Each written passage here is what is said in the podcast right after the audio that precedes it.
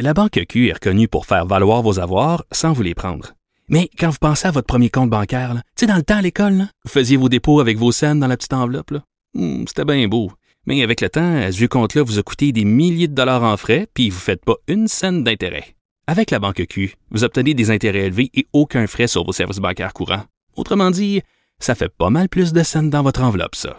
Banque Q. Faites valoir vos avoirs. Visitez banqueq.ca pour en savoir plus.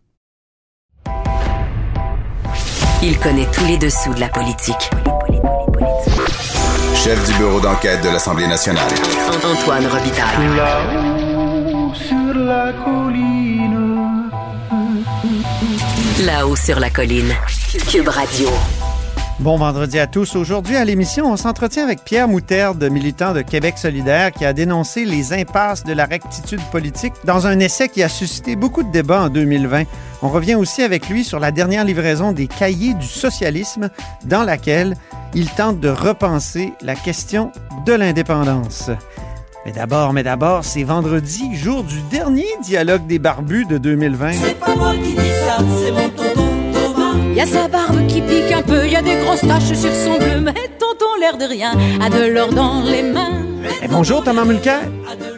Salut, l'autre barbu. Notre barbu, notre tonton Thomas, accessoirement collaborateur à la Joute et à plein d'autres émissions. Commençons ce dernier dialogue de 2020 en parlant de Mathieu Lacombe, ministre du gouvernement Legault, qui s'en est pris à euh, l'Université d'Ottawa, mais aussi par le truchement d'un prof très controversé, là, le prof Amir Attaran.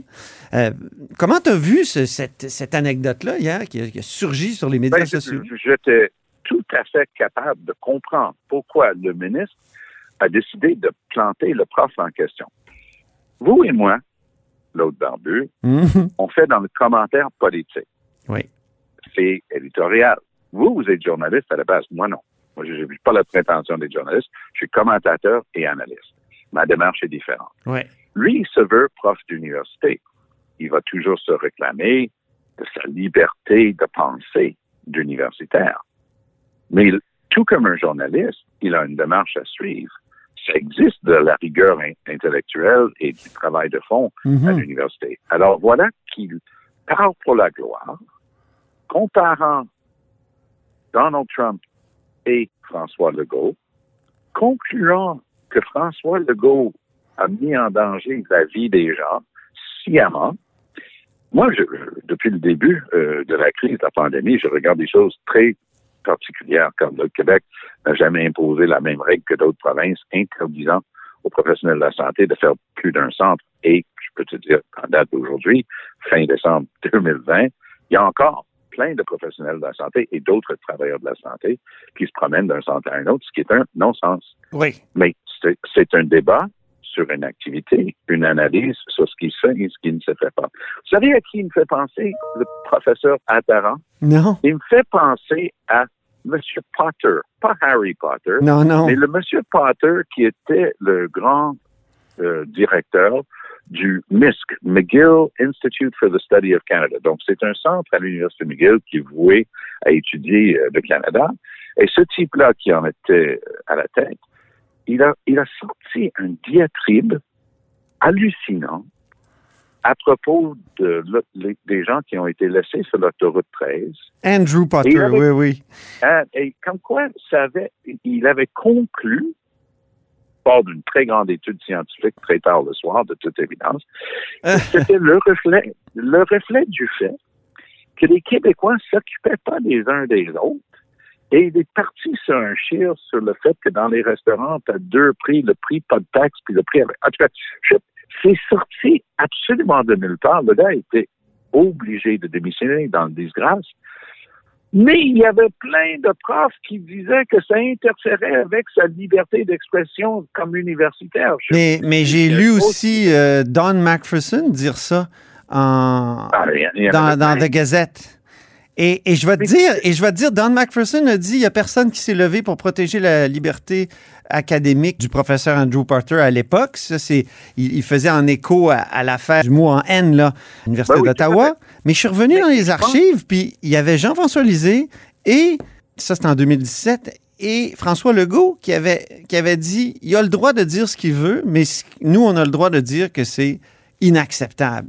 Et, moi, quand j'ai écouté, j'ai lu ce que Mathieu Lacombe écrivait hier, il me semblait qu'il y avait un appel à la censure et qu'il aurait peut-être pas dû dire, euh, tu sais, d'invoquer la, la possibilité pour l'Université d'Ottawa de, de fermer la trappe à Attaran. Est-ce est-ce qu'il aurait pas dû, justement, se placer du côté de la liberté académique? Ben, il, il aurait peut-être dû rester sur le fond Mhm. et répondre du tac au tac sur le fond.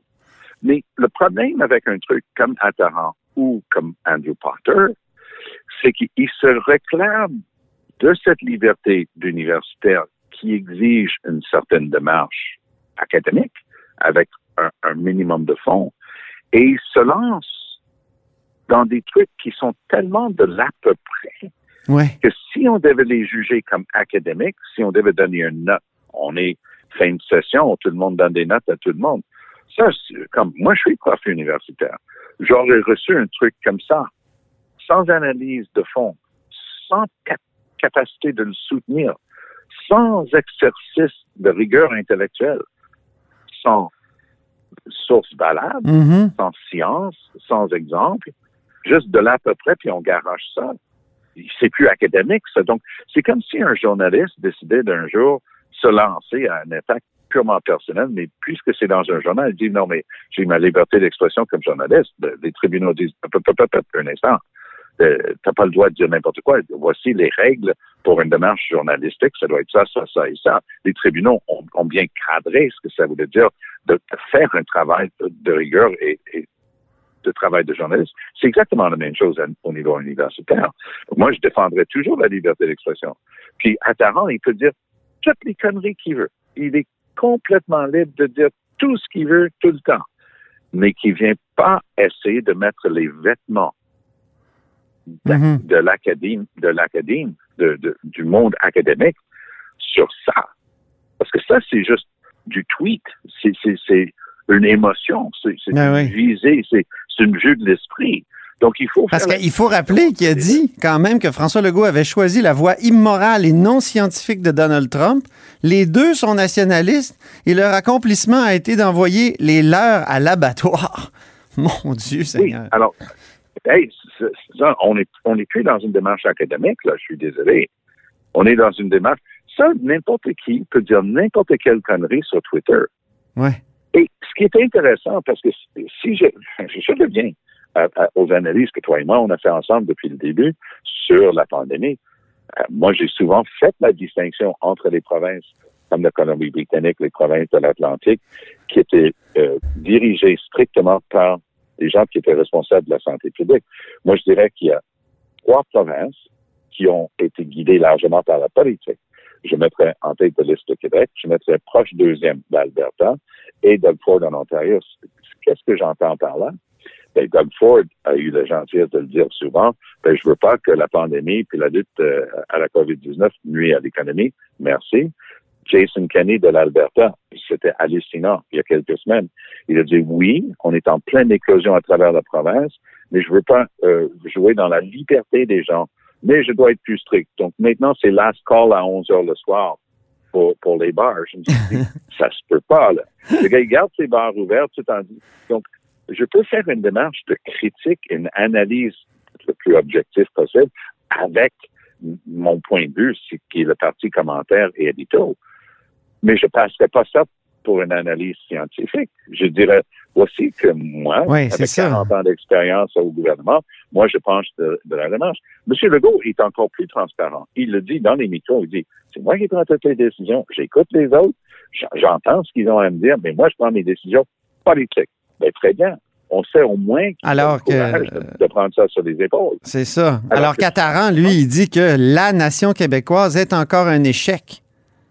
Ah non, mais c'est absolument hallucinant. Donc, je reviens quand même au ministre qui dit ça se peut pas de, de nourrir ça. Je ne sais pas ce qui se passe à l'Université d'Ottawa en particulier.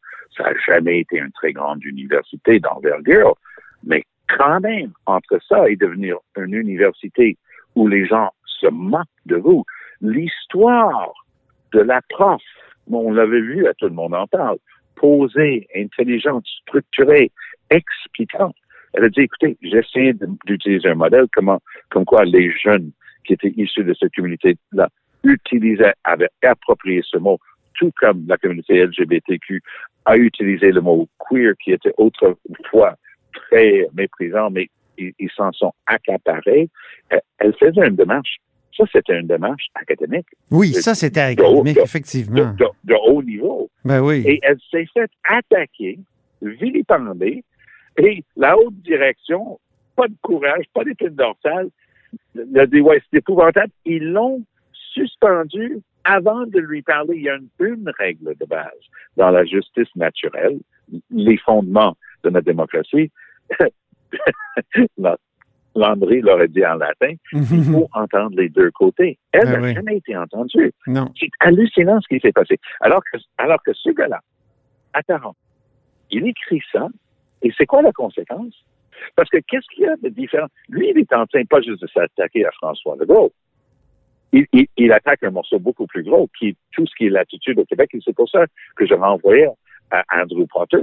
C'est la même démarche. Ben oui, imagine si quelqu'un avait dit les anglophones du Québec sont un échec ou euh, Ben les. Noirs sont un échec ou euh, Ben voilà. les Juifs sont un échec. Et c'est ça, Mais- si on- mais- là, c'est une généralisation vraiment abusive et c'est là où on comprend l'espèce d'indignation du ministre Lacombe. Oui, le ministre Lacombe, comme toute autre personne en politique, doit défendre des valeurs de base, dont la liberté d'expression. Mais je pense pas que c'est indu de poser la question comment ça se fait que la même université, qui est tombée à bras raccourcis contre cette prof, Mhm. lorsqu'elle avait osé utiliser un mot euh, qui est un index, mais dans une démarche académique, donc dans un cadre où il faut regarder le contexte, et que lui, il peut sortir ça, et les conséquences, jusqu'à maintenant, à ma connaissance, il n'y en a pas. Mhm. Euh, je je n'arrive pas à comprendre la démarche. Je ne comprends pas ce deux poids, deux mesures. Un mot, euh, Tom, sur euh, Pierre Fitzgibbon, le ministre de l'Économie de François Legault, qui est encore pris avec une histoire euh, douteuse ce matin. Écoute, je ne sais pas ce que ça va prendre pour M. Legault de se rendre compte que la raison pour laquelle il y avait des règles sur les conflits d'intérêts entre nos intérêts personnels et les intérêts supérieurs de l'État, c'était pas pour enquiquiner son bon ami Pierre Fitzgibbon, c'est parce que ça pouvait donner lieu au grand titre à la une du journal de Montréal aujourd'hui, puis un, un deux pages à l'intérieur. Donc, c'est une entreprise qui est détenue en partie par le ministre, qui est à l'origine de, de la controverse, Qui- fournit de l'équipement à une société chinoise associée à la répression des minorités musulmanes en Chine.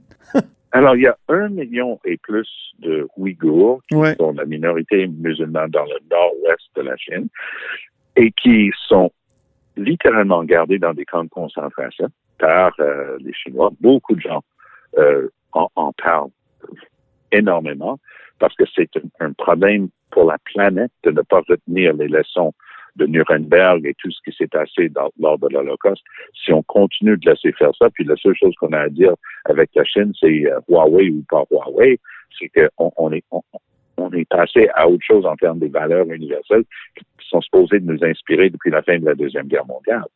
Et voilà que Pierre Fitzgibbon est là-dedans. Mais non, là, est là-dedans, il faut le dire vite aussi, parce que c'est le fait d'avoir des actions dans une compagnie, blablabla, il faut y aller vite, mais Oui, c'est pas lui qui de- c'est pas lui qui dirige la compagnie non, et qui dit qu'il non, faut non, il continuer. met pas les menaces aux gens. Mais, ça. mais quand même, il y, y a un truc qui, qui passe mal. Et si François Legault le garde encore là, c'est qu'on a changé de chapitre politique au Québec. Si ça avait été un ministre bien en jus, principal, dans le cabinet de Charest, qui avait fait une faute comme ça, une deuxième faute comme ça, et maintenant des informations comme ça, il aurait été remercié de ses fiers et loyaux services depuis longtemps. Ben oui, Je ne comprends pas. François certain. Legault, qui a été élu sur un- le thème principal qui lui a permis de battre les libéraux, c'était toujours les libéraux corrompus, les méchants libéraux, les pas bons, bah, bah, bah, des problèmes d'éthique, des problèmes d'intégrité à longueur de journée. Et voilà que lui il continue de défendre l'indéfendable. Je ne comprends pas. Puis euh, il a nommé aussi son ami Le Bouillonnec, Stéphane Le Bouillonnec. Ça, là, le, le, le Bouillonnec a un, un- passé euh, c'est plus intéressant, ça remonte là, à l'époque justement du Parti québécois et de Landry, quand il avait monté un truc lors d'un truc, d'une exposition mondiale, puis ils l'ont ramené sur la rue Sainte-Catherine. C'était un truc hallucinant. dont je me souviens quand j'étais dans l'opposition à Québec. Et voilà que de, de truc en truc, il, il est toujours là. Et euh, tu sais, comme un de ces jeux d'enfants, tu donnes un, un, coup de poing, puis ça rebondit, puis ça remonte. Et il est, il est toujours là. Il était obligé de, de s'exclure parce qu'il y avait des histoires compliquées, une compagnie qui changeait, qui sont au Québec des taux usuraires. Et, et ah, j'ai travaillé trop fort, fort, pour ce parti, je dois m'en aller. Mais là, il, il, il revient parce que lui, c'est lui qui va mener la délicate négociation avec Bell, Bell, qui est propriétaire des poteaux de téléphone, pour qu'on puisse amener l'Internet haute vitesse en, dans les chaumières à travers le Québec. C'est ça. Good luck with that, comme on dirait dans le Shakespeare. Hey, je termine, euh, Tom, par euh, cette période de l'année où l'on remet des bulletins. Les commentateurs font des bulletins, tout ça, euh, donnent des bonnes notes, des mauvaises. Genre, je l'ai fait hier avec euh, Benoît Dutrisac et Caroline Saint-Hilaire. Et il y, y, a le célèbre bulletin de Michel David. Quand on est un élu, toi, tu l'as été, comment c'est perçu, ça? Comment on, comment on reçoit ce type d'évaluation-là? Écoute, quand on est un élu, ça dépend de l'auteur. Parce que Michel David fait ça, je dirais, au moins depuis 30 ans. Et il est tellement, euh, il a une plume tellement bien, euh, un, un, un, crayon tellement aiguisé que les, les gens l'écoutent. Je, je dirais que lorsqu'il habitait à Québec, c'était encore plus exact parce que c'est un de ces journalistes qui était tout le temps là. Mm-hmm. Il écoutait tout, il captait tout. Il avait vraiment la capacité de jauger et, et, de sentir tout ce qui se passait. Mais je vais te raconter, pour répondre à ta question, une anecdote. Oui. 2003, donc je suis rendu euh, ministre dans le nouveau gouvernement de, de M. Charret. Oui. Euh, je viens de faire la conférence des partis des Nations Unies pour Kyoto. Et je passe euh, rencontrer les gens à la Maison de Québec, qui est un peu notre ambassade à Paris. Euh, et donc, ça se passe euh, d'une manière intéressante parce qu'il y avait des gens qui étaient très bien, d'autres qui étaient très partisans parce qu'ils avaient été nommés par le gouvernement, un petit peu moins sympathiques. Mais il y a quelqu'un qui, pour montrer qu'il était ouvert, et, il me regarde et dit, puis félicitations pour votre bonne note aujourd'hui. Alors, lui, il avait déjà lu il avait sans doute reçu ah à oui? l'époque probablement un fax ou peut-être en ligne le, le, bulletin où Michel David avait dit que comme ministre de l'Environnement, j'avais bien performé. Et lui, ce qui m'a ce qui m'a attendri, c'est qu'il prenait ça comme si c'était un bulletin universitaire, si c'était un bulletin vraiment d'école pondéré. C'est l'opinion d'un gars super expérimenté mais c'était juste l'opinion d'un journaliste. Mais lui, il me traitait comme avec des tapes dans le dos. Hey, bravo, uh, two thumbs up, là. T'as eu une bonne note sur ton bulletin. c'est là où je me suis rendu, c'est là où je me suis rendu compte de toute l'influence de quelqu'un comme euh, Michel David, très respecté, très écouté. Les, les gens savent qui suivaient de, de, près toutes les nouvelles. Ils étaient prêts à regarder son analyse. Puis, je te dis toujours avec beaucoup, beaucoup de, de, de plaisir. Je le délecte à chaque, à chaque session. Mais en même temps, est-ce que c'est pas parfois un peu sommaire?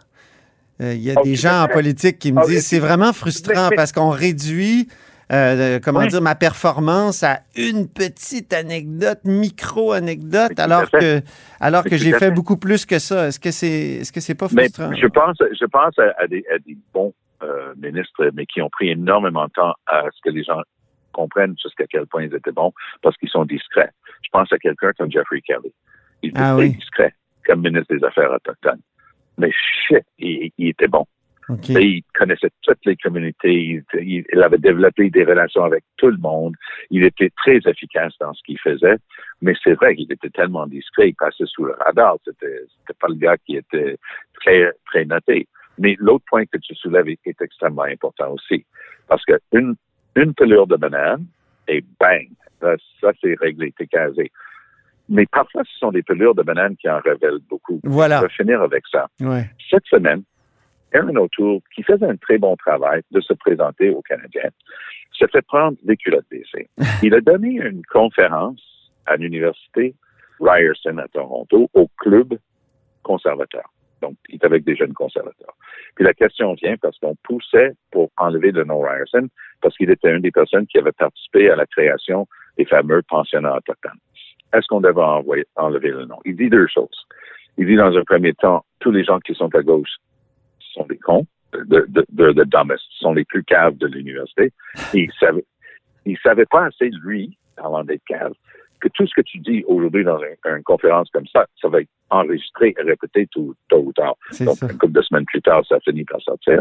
Mais la deuxième chose qu'il a dit, qui lui a vraiment plongé dans l'eau bouillante, il a dit, vous savez, à la base, ces, ces pensionnats autochtones étaient pour instruire les, les Indiens, les, les Premières Nations, comme on dit aujourd'hui. Là, là, il a manqué quelques chapitres.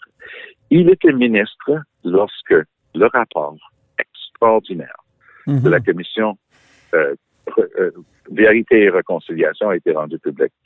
Ces écoles-là, c'est établi, ça c'est établi scientifiquement avec de la recherche validée, qui ont été créées pour battre les enfants jusqu'à ce qu'il n'y ait plus d'Indiens dedans. Et c'est pas moi qui dis ça, ça c'est une citation historique. Mm -hmm. Les enfants étaient battus, violés, on les interdisait d'utiliser leur langue, on les enlevait à leurs parents. C'était des, c'était de l'assimilation qui était le résultat de racisme et de colonialisme. Il y avait rien de bon à la base dans ces écoles-là. Et autour était obligé de ramper, d'émettre euh, des excuses euh, le lendemain, mais il, faut évidemment accepter ces excuses. Mais ce que ça ouvrait comme fenêtre sur la réalité, Aaron O'Toole, c'est ce que certains observateurs commencent à dire, c'est que c'est Andrew Shear Light. Ah oui. que ce gars-là n'a pas l'envergure. Harper, on pouvait aimer ou, ou détester, mais Harper avait du contenu. Harper, j'étais là, je faisais pas longtemps que j'étais député. C'est Stephen Harper, et ça serait toujours à, à son grand mérite, a organisé les excuses officielles officielles au Parlement, une, une compensation monétaire énorme pour s'excuser pour ces pensionnats autochtones. Et là, Aaron O'Toole, il n'est pas au courant. Il, il, a manqué ça. Incroyable. Euh, mais c'est ça. Et, et, ça ouvre, donc, pour les gens qui suivent ça, peut-être ça, ça gagne à la base vont lui donner des tapes dans le dos. Ça, c'est style Trump, là. Reste fidèle jusqu'au bout, parce que les gars disent ce que nous, on veut entendre. Ouais. Mais ça, moi, je te prédis que ça, c'est pire même que les fameux blackface de Trudeau qui se déguisait avec euh, le visage peint en noir à plusieurs reprises dans sa vie. Je pense que celui-là va, va, coller plus à, autour parce que malheureusement, c'était une, une petite fenêtre qui permettait de comprendre que, oh boy, ce gars-là, il n'est pas, il n'est pas capable de comprendre des, des pans entiers de l'histoire du Canada et ça va lui jouer des tours, je pense. Sincèrement, Antoine. Hey, merci beaucoup. On va surveiller ça en 2021, Allez. mon cher euh, Barbu. Merci pour ce très plus long dialogue qu'à l'habitude. Je t'ai retenu plus longtemps. Je, je m'en excuse, mais c'était bien agréable. C'était pour une bonne cause. Alors, on se reparle en 2021. À la prochaine. Salut.